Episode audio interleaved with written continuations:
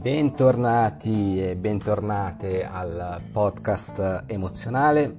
Io sono Emanuele, sono un allenatore, un coach di comunicazione, specializzato in comunicazione emozionale e storytelling relazionale.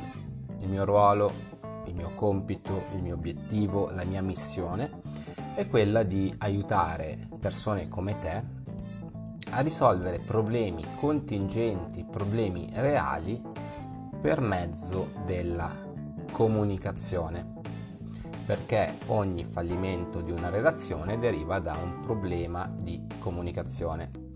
Sono tantissimi contesti all'interno del quale mi muovo quotidianamente per aiutare uomini così come donne nel raggiungimento dei loro obiettivi reali e concreti, per cui niente aria fritta, ma un problema da risolvere insieme attraverso un percorso personalizzato. So che molti di voi si sono avvicinati a questo podcast per temi legati al mondo della seduzione. Ora mi vorrei un attimo distaccare perché la seduzione non è altro che un insieme di tecniche comunicative. Okay? Per cui è solo una piccola parte di quello che io posso andare ad insegnare. Okay? Non c'è niente di seduttivo nel iniziare a far parlare in una certa maniera un marito e una moglie che non si parlano da due mesi. È chiaro? Per cui Spesso parlo di rapporto uomo-donna perché è quello che fondamentalmente eh, mi chiedono i miei studenti. In questo podcast porto la mia esperienza reale day by day delle mie coaching, però mi voglio distaccare dal mondo dei pick up artist, eccetera, perché io non sono un pick up artist, non sono uno di quelli che va nei locali, nelle discoteche ad abbordare le ragazze. Io sono una persona che sono 20 anni, che da 20 anni studia comunicazione, studia sociologia, studia antropologia, ha conoscenza in ambito comunicativo e cerca di trovare la chiave migliore per risolvere, ripeto, problemi reali all'interno delle relazioni che siano relazioni romantiche, ma anche e soprattutto relazioni di tipo familiare, relazioni di tipo amicale di tipo lavorativo. Per cui se avete un problema reale con una persona, potete confrontarvi con me solo ed esclusivamente nel caso in cui crediate che il miglioramento e il perfezionamento della vostra comunicazione possa andare a risolvere, a sciogliere un nodo che avete con colui o con lei. D'accordo? Fatta questa piccola uh, premessa, oggi parliamo di un tema molto molto affascinante perché ho preparato un bel elenco di caratteristiche di quella che possiamo chiamare la comunicazione perfetta, un po' come la tempesta perfetta. La comunicazione perfetta, vale a dire tutto quell'insieme di peculiarità che possono andare a rappresentare un atto comunicativo memorabile, dove per memorabile intendiamo che si imprime nella memoria, che dia emozione e che soprattutto dia soddisfazione sia a chi emette il messaggio, chi governa la comunicazione, sia a chi la subisce o la riceve. Bisogna sostanzialmente immaginare una buona conversazione come un concerto, una sinfonia, in cui partecipano in maniera, in maniera armonica più strumenti. C'è il violino, c'è la viola, c'è il violoncello, ci sono gli ottoni, c'è il clarinetto, c'è il, la batteria, c'è il basso e così via, che suonano insieme. Per cui voi dovete immaginare eh, una buona conversazione Adesso stiamo parlando della conversazione perfetta, per cui quella proprio, insomma, su, su, sulla quale non potete dire nulla. Però, pensiamoci bene, non sempre tutte le caratteristiche, perché ho preparato proprio un bel elencone, eh? insomma, un bel elencone per cui sedetevi, uh, aguzzate le orecchie perché sono tante caratteristiche importanti. Però detto questo, cosa intendiamo per l'atto comunicativo perfetto? La prima cosa che mi è venuta in mente, ad esempio, è la discussione di laurea. Ok? La discussione di laurea accade una volta nella vita, piuttosto che il discorso di matrimonio, piuttosto che una dichiarazione importante eh, a una partner, piuttosto che un discorso serio e importante con un padre, con una madre. Eh, sono quei momenti della vita in cui veramente ci tenete a trasmettere tutto quello che avete dentro, tutta l'emozione che avete dentro. E soprattutto ci tenete a far capire all'altro al 100% quello che è dentro il vostro cuore, è dentro la vostra anima, è dentro la vostra testa. Ok? Teniamo conto che ogni atto comunicativo deve avvenire in un contesto particolare, è diverso chiacchierare al bancone di un bar con un ragazzo o una ragazza appena conosciuta rispetto a parlare col vostro titolare piuttosto che parlare con vostra moglie e questo è chiaro. Però per definire una conversazione buona, ecco, vi do subito tre parametri che io personalmente considero fondamentali. Per cui tenete sempre in considerazione anzitutto questi tre parametri. La frase da manuale sarebbe dato un contesto comunicativo, i tre parametri che considero fondamentali sono 1. Il tempo dedicato a ogni interlocutore. Legge la voce quanto ognuno parla. Punto 2. La, co- la comunanza, comunanza di argomenti e obiettivi comunicativi. Cosa vuol dire? Fare in modo o trovarsi nella situazione per cui l'argomento di discussione sia condiviso, per cui si parli la stessa lingua. Al terzo posto ho messo l'apertura reciproca a nuove idee, perché se non c'è questa apertura a nuove idee, questo ascolto, molto pro- probabilmente la comunicazione diventerà unidirezionale Qui ricordiamoci, il nostro obiettivo è emozionare l'altro per poi ricevere emozioni, è trovare un filo rosso che connette il nostro cuore a quello dell'altra persona. Per cui, ripeto, il tempo dedicato a un interlocutore, la, comun- la comunanza di argomenti e obiettivi comunicativi, per cui capirsi, e l'apertura poi anche alla critica, l'apertura a nuove idee, l'apertura a nuovi percorsi che l'interazione sociale può andare a generare. Tutto questo in un contesto di ascolto, di ascolto autentico e di rispetto dell'altro. Per cui l'abbiamo detto. Se dall'altra parte abbiamo una persona che non ascolta oppure siamo noi che non ascoltiamo, è un po' come parlare contro un muro di sughero che assorbe insomma, le nostre idee, per cui non arriva, non viene attraversato questo muro. Perché ricordiamoci che l'obiettivo è sempre quello di imprimere la nostra idea, imprimere tramite gli strumenti che abbiamo a disposizione, il linguaggio verbale soprattutto, e poi non verbale e paraverbale, delle emozioni nell'altro. Per cui questi sono dei fattori assolutamente imprescindibili e fondamentali.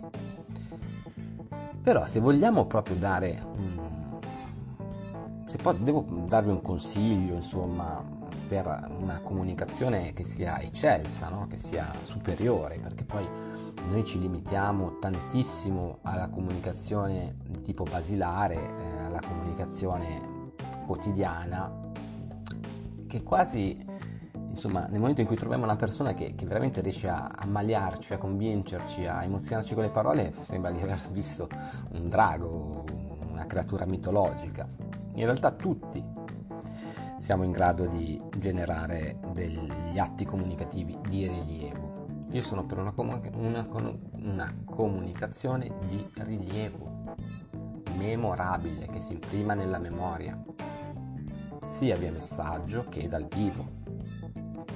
Per cui io sono un consulente per il miglioramento e il perfezionamento della comunicazione. Alla domanda qual è l'elenco di caratteristiche di un atto comunicativo che consideri perfetto, di quell'atto comunicativo che non puoi sbagliare? Ecco, procedo con la lettura dei punti che ho scritto. La reciprocità. Anzitutto la reciprocità, vale a dire che gli argomenti sono di sincero interesse per entrambi. Per cui c'è già un allineamento a livello conscio e a livello inconscio su quello che è l'argomento di discussione. È un argomento che appassiona entrambi e dunque vi sono elementi di contatto che sono chiaramente evidenti. Sarà capitato anche a voi di accorgervi quando toccate un tasto che all'altra persona interessa in particolar modo, che l'altra persona insomma è contenta di, siete contenti tutti e due di parlare di un genere specifico di musica, eh, vi si illuminano gli occhi, no? E questo che io intendo per reciprocità, vale a dire sincero interesse da parte di entrambi in merito all'argomento di cui si discute. Al secondo posto mettiamo quella che è l'emozionalità. Okay. Emozionalità, eh, ragazzi, riuscite da soli a capire quanto è importante comunicare emozioni, brivido, quando dite qualcosa. Il fatto che noi siamo come criogenicamente congelati in dei freezer torbidi.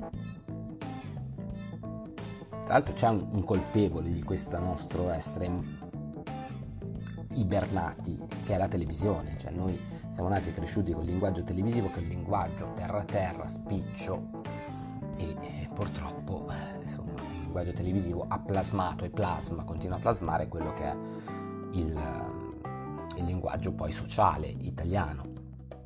Questo avviene in tutti i paesi non siamo abituati a un'emozionalità, come ho detto, elevata. Ok? Per cui a questo punto l'emo- l'emozionalità, una buona conversazione non ti lascia mai indifferente.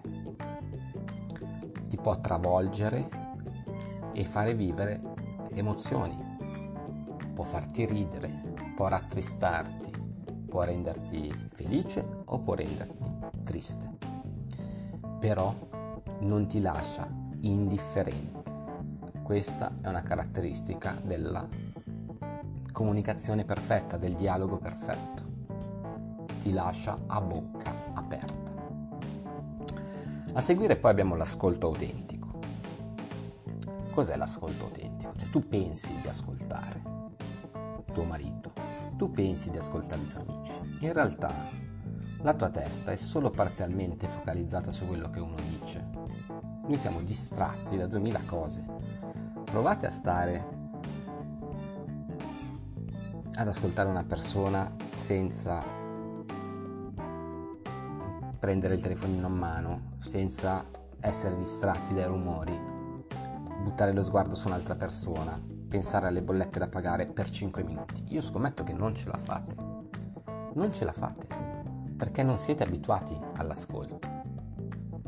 Salvo poi innamorarvi, è lì sì che poi ascoltate in maniera autentica, siete completamente immersi nell'altro.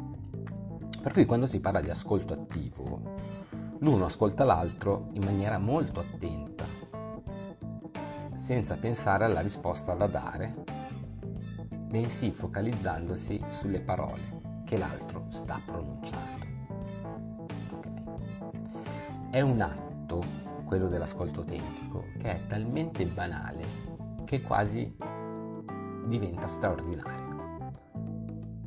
Cioè, se voi ascoltate una persona isolandovi dal mondo e concentrandovi sulle sue parole, e lo fate anche poi col linguaggio del corpo, comunicando per l'appunto attenzione e predisposizione verso l'altro, ragazzi, la gente se ne accorge perché non è abituata, è una cosa, ripeto, così banale, così scontata, che diventa straordinaria. Oh, qualcuno che finalmente mi ascolta, qualcuno che finalmente non solo mi ascolta, ma mi fa anche delle domande pertinenti. Dovete dare sempre modo all'altra persona di accorgersi che voi la state ascoltando veramente. E ragazzi vi dirò di più, ascoltare veramente implica uno sforzo immane di isolamento e di concentrazione. Io ve lo dico da ex docente, da ex insegnante. Io sapevo benissimo che i miei studenti a fine giornata sarebbero tornati a casa sì e no col 20% delle nozioni che io, che io avevo espresso durante la giornata di lezione. Perché, che vi piaccia o no, nella nostra testa ci sono turbini di pensieri che inquinano, tra virgolette, la possibilità di ascoltare attivamente. Se riuscite a sopprimere questi pensieri, sarete in grado di non solo comprendere meglio l'altro, ma anche di dimostrare in un atto gentile e straordinario all'altro il vostro interesse e la vostra predisposizione all'ascolto. Le coppie finiscono nel 90% dei casi per questo motivo, perché non ci si ascolta, basterebbe ascoltarsi. Basterebbe ascoltarsi, mettere da parte i pregiudizi e ascoltarsi, perché l'ascolto deve essere senza pregiudizi. Quando si ascolta non bisogna pensare alla risposta, ma bisogna assorbire, far decantare quello che è stato detto, lo dico sempre, far decantare quello che è stato detto, farlo proprio e poi rispondere nella società frenetica all'interno della quale viviamo, questa cosa è rara. Okay. A seguire ho messo il punto nessuna distrazione. Okay. In una buona conversazione non devono esserci elementi di disturbo. Niente cellulare in mano, sguardo per aria. È il rumore comunicativo di cui parlavo poco fa. Ok, per cui anche il luogo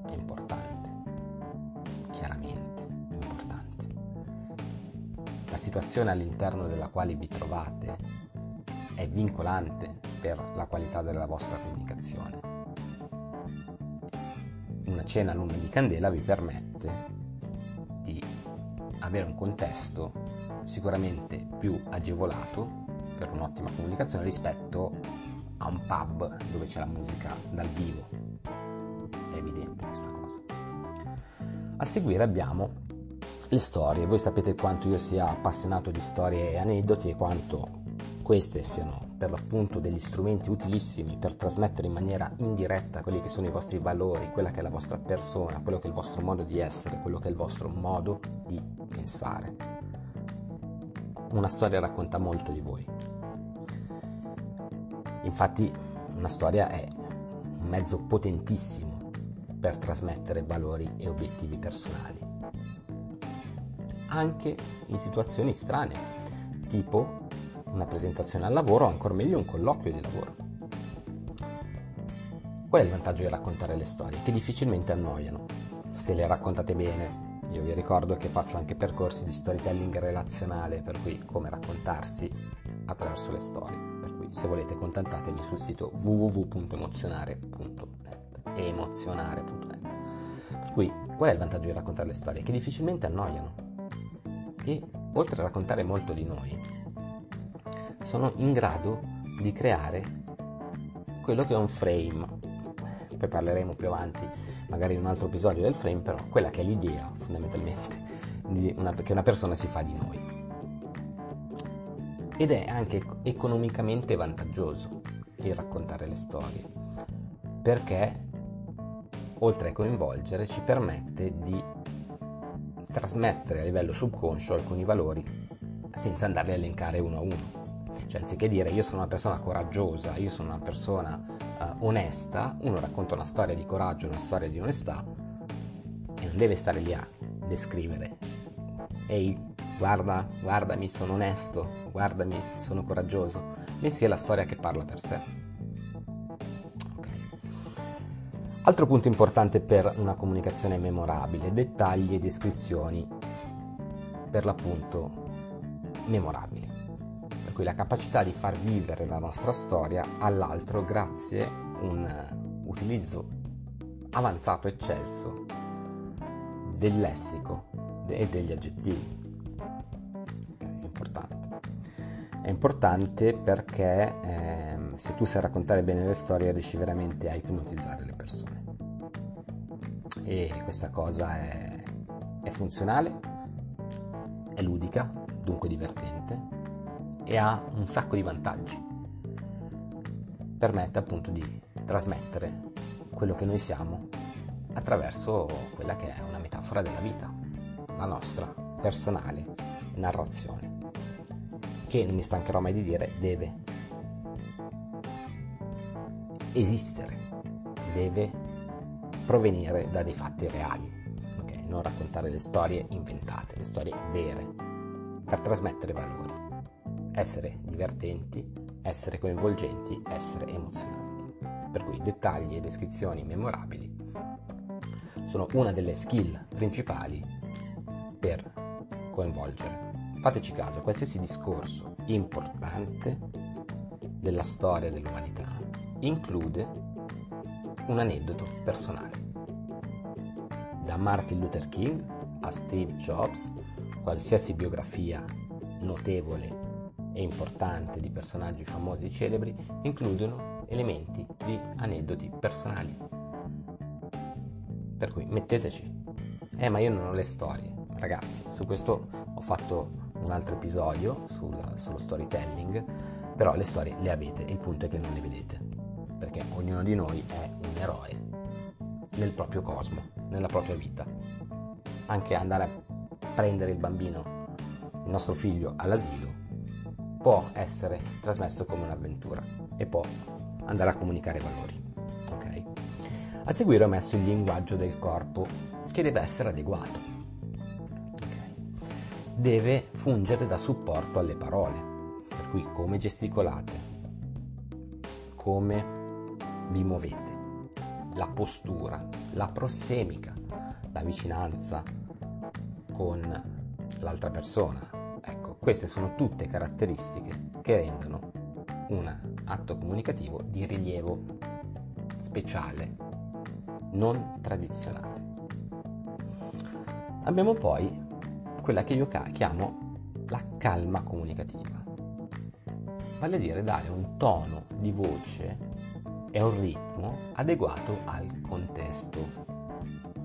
Per cui la calma comunicativa significa avere la presa e la coscienza di cosa stiamo comunicando e come lo stiamo comunicando. Questo è veramente un passaggio fondamentale, perché il peso delle parole è determinato da questa calma comunicativa. La penetrazione del messaggio deriva dalla calma comunicativa.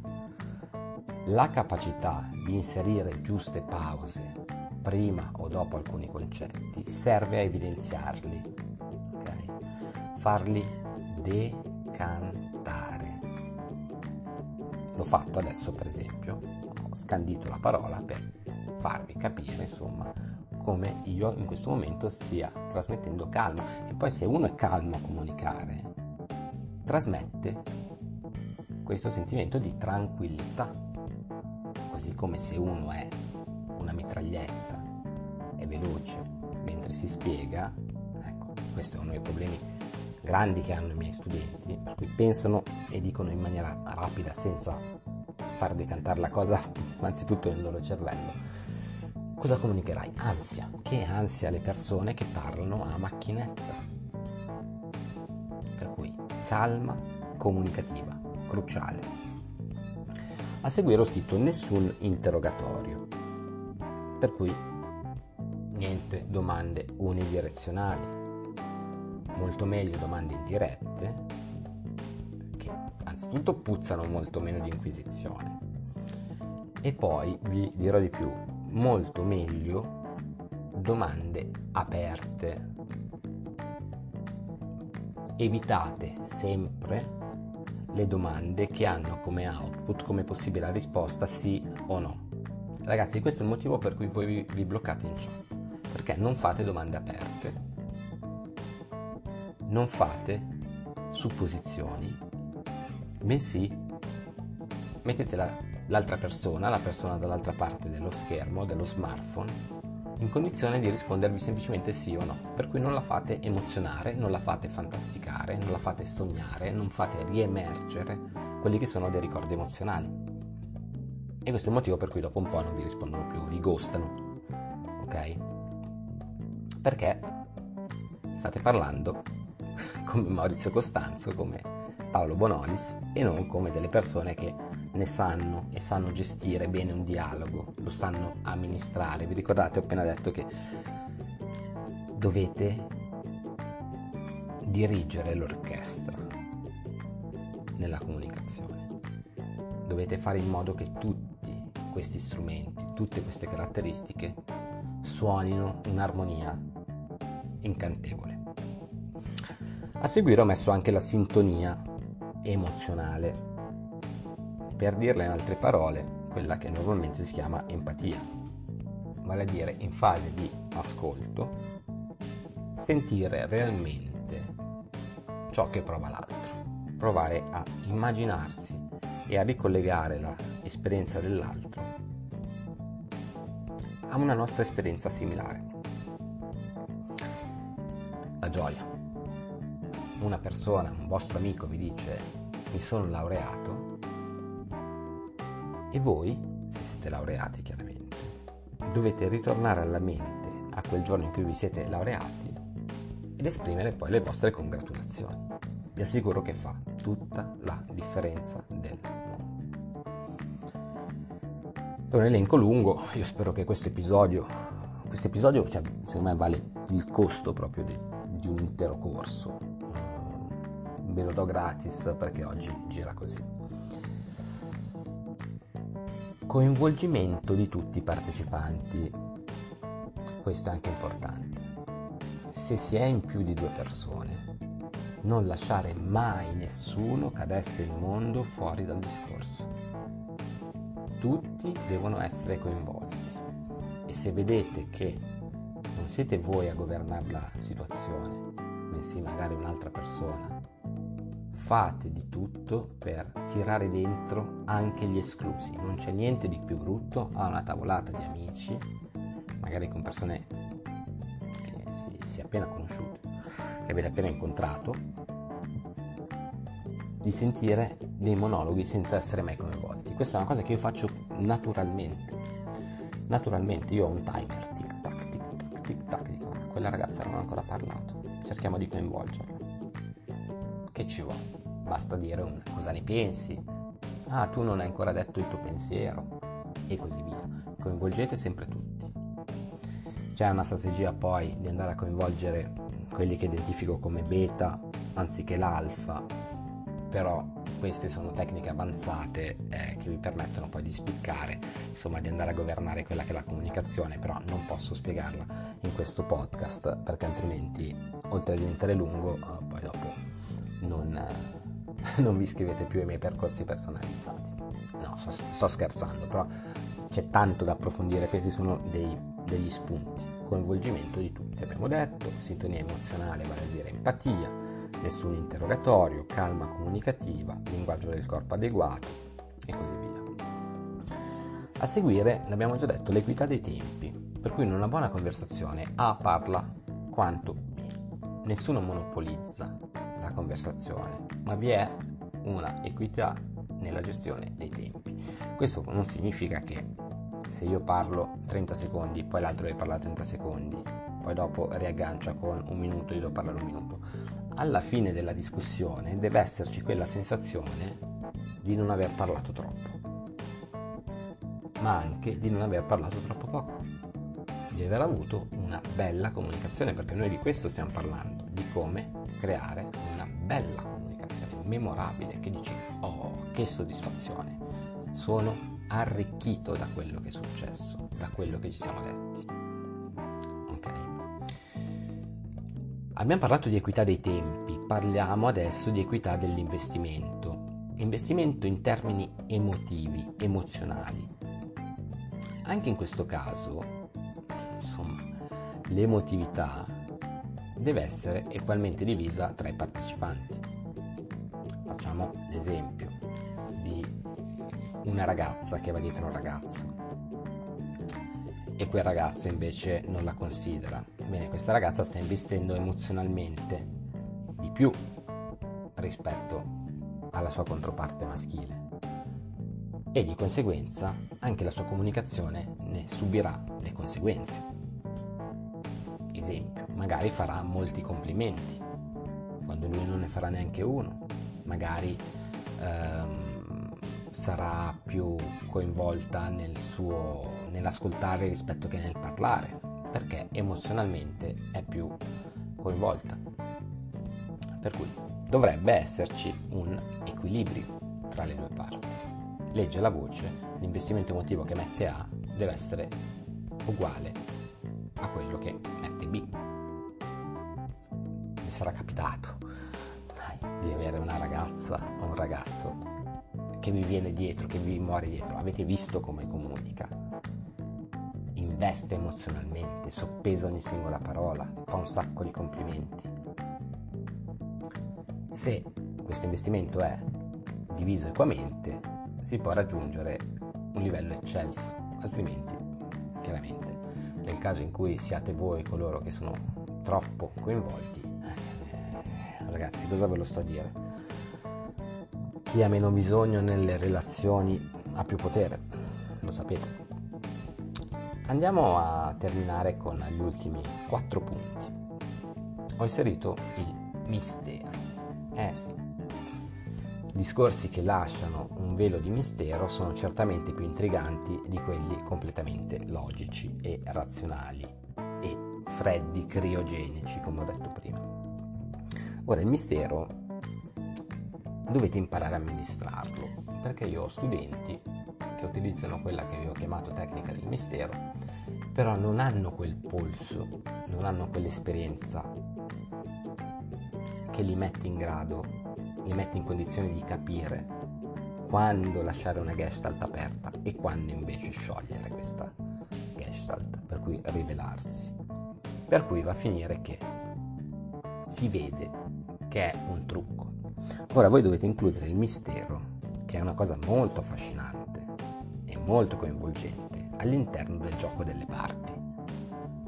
Per cui avere quella sensibilità di capire quando e come essere misteriosi, quando e come non rivelare tutto di voi, quando e come rispondere a una domanda con un'altra domanda non è una cosa che potete imparare in 5 minuti. È una tecnica che richiede tempo, esercizio, esperienza e dedizione. E soprattutto quella sensibilità di rendersi conto se la situazione comunicativa e l'agente comunicativo che abbiamo di fronte è in grado di accettare questo gioco perché magari non vuole giocare. Ad esempio, tecnica del mistero un colloquio di lavoro non la potete mettere in atto perché altrimenti il selezionatore vi dice sì, ma io ti ho fatto una domanda precisa, dammi una risposta precisa. Cioè, sarebbe da stupidi, da idioti. Così come se notate che il, la ragazza che avete di fronte vi fa una domanda e vuole realmente sapere il vostro parere su una domanda o su una vostra esperienza, eccetera, ed è seccata, usare la tecnica del mistero può essere controproducente. Dovete avere quell'intelligenza di capire quelli che sono i rischi comunicativi di tutte poi le tecniche di comunicazione che io vado a insegnare e di assumervi la responsabilità di quello che dite e di come agite. È chiaro. Terzultima voce. Utilizzo del linguaggio poetico e metaforico. Ecco, i discorsi, i discorsi come ho detto, mm, buttati lì senza senso, logici, razionali o addirittura iperlogici, lasciano il tempo che trovano. cercate di fare un buon utilizzo di figure retoriche, metafore, similitudini, per arricchire e rendere più poetico, più metaforico quello che è il vostro linguaggio, perché la metafora non è altro che qualcosa che sta per qualcos'altro, però porta in sé una magia la metafora. Se io ti dico sono affamato come un leone, anziché dire ho fame, io ti sto facendo immaginare anche un leone. Ok? Per cui nella tua mente si attivano tutta una serie di ricordi emozionali legati alla figura del leone. Ok? Sto dormendo come un ghiro. Sono ingrassato come un ippopotamo. Poi con gli animali funziona sempre benissimo. Ok? Però ricordatevi questa cosa. Utilizzate metafore e similitudini. In realtà sono affamato come un leone è una similitudine, una metafora, perché quando c'è il come normalmente è una similitudine. Oggi mi sento un leone, ecco, questa è una metafora. Oggi mi sento un tapiro, sono attapirato. Cercate di creare nella mente del vostro interlocutore delle immagini mentali. La vostra comunicazione, ragazzi, è piatta perché non fate uso di figure retoriche. E per rendere una conversazione memorabile è assolutamente necessario avere una certa padronanza degli elementi lessicali, metaforici e comunque delle figure retoriche in generale. Legge la voce, dovete avere un buon vocabolario e una buona capacità creativa, perché la vera chiave è la creatività oltre che la capacità di controllo e di governo dell'atto comunicativo. Cioè se voi arrivate a questo punto, che riuscite a governare e non farvi sopprimere non farvi sovrastare e lo fate in modo emozionale, possiamo dire di essere arrivati al, al risultato che ci siamo prefissati. Se io, che sono vent'anni che studio questa materia, ancora mi sento un pischello, ecco, viene da sé che non potete imparare tutto in una settimana. Io quello che posso fare con i miei percorsi personalizzati è fare in modo che vostro processo venga accelerato. Anziché andare a 50 all'ora, vi faccio andare a 300 all'ora. Perché io ho studiato e mi ci sono messo per tanti anni sul campo e vi posso trasmettere quello che ho imparato. Questo è il concetto. Cose che magari richiederebbero anche per voi alcuni anni per farle vostre. Quindi questo serve un coach, no? Un allenatore a accelerare quello che è il risultato. Per cui se avete un problema di comunicazione, acceleriamo il risultato. Arriviamo alla meta insieme in maniera più rapida e ci si augura chiaramente più funzionale possibile alla risoluzione di quello che è il vostro problema. Penultima voce, utilizzo delle pause. Le pause ragazzi, cosa vi devo dire? Sono la punteggiatura de- della voce. Cioè, se ben usate, sono la punteggiatura. Sono la punteggiatura. Quanto è importante la, la punteggiatura? È cruciale. Voi non potete leggere qualcosa senza punteggiatura. E chi parla male pensa male, come diceva Nanni Moretti. Per cui fatevi un'autoanalisi e chiedetevi io nei paragrafi che butto fuori, nei dialoghi che intrattengo, ho una buona punteggiatura. Perché un libro con una, dei concetti bellissimi ma con una punteggiatura scadente o mancante è illeggibile. Per cui quanto siete intellegibili voi dagli altri? E poi non venitemi a dire, eh ma non mi, non mi capisce perché io ho detto così, io ho detto cos'ha, eh, l'hai detto male. Bisogna fare anche un po' di autoanalisi io questi episodi del podcast me li riascolto per capire se sono riuscito a comunicare qualcosa. Ho anche io i miei difetti, ognuno di noi ha il proprio modo specifico di comunicare, però tanti di questi elementi che abbiamo appena elencato sono assolutamente imprescindibili.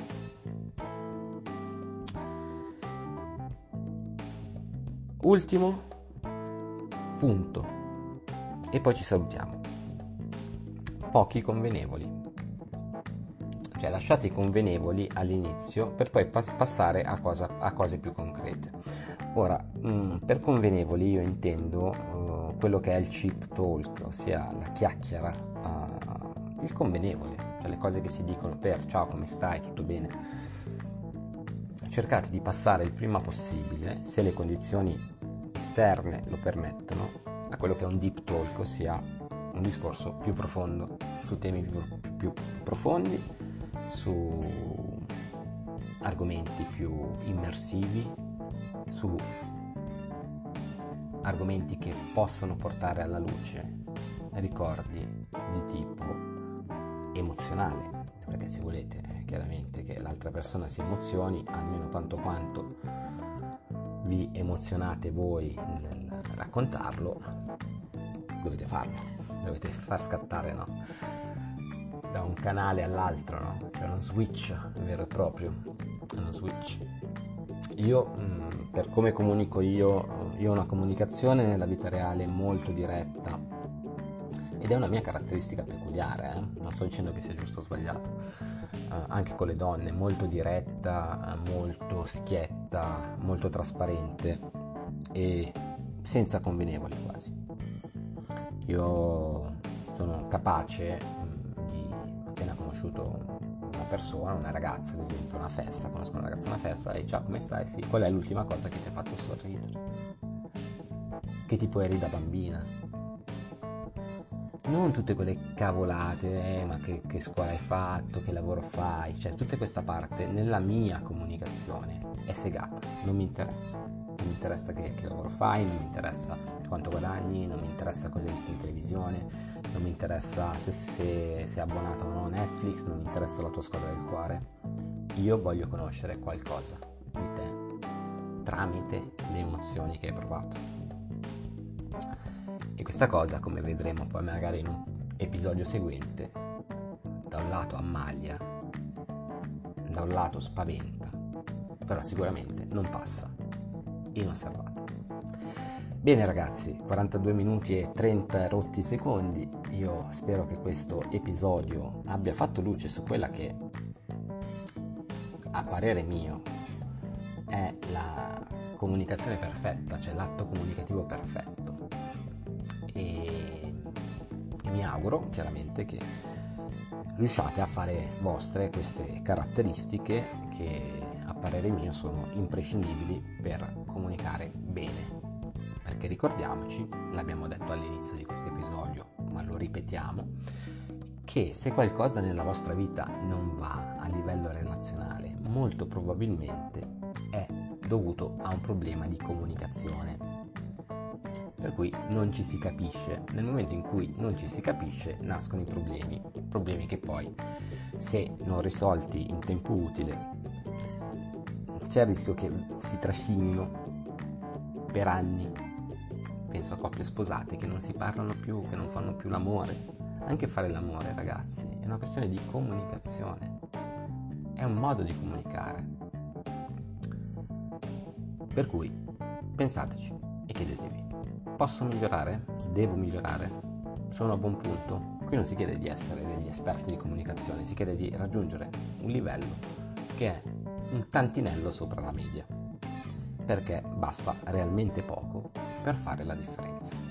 Io vi ringrazio per l'attenzione, vi saluto, vi ringrazio, vi invito a visitare il sito emozionare.net così potete informarvi anche su chi sono, i libri che ho scritto, i miei saggi, c'è il blog con più di 200 articoli di comunicazione e quant'altro, insomma, un sacco di roba, butto fuori quotidianamente articoli, podcast e compagnia bella. Se volete lavorare con me, io sarò molto contento di fare una prima coaching call conoscitiva al telefono, basta prenotarla insomma dal mio sito web.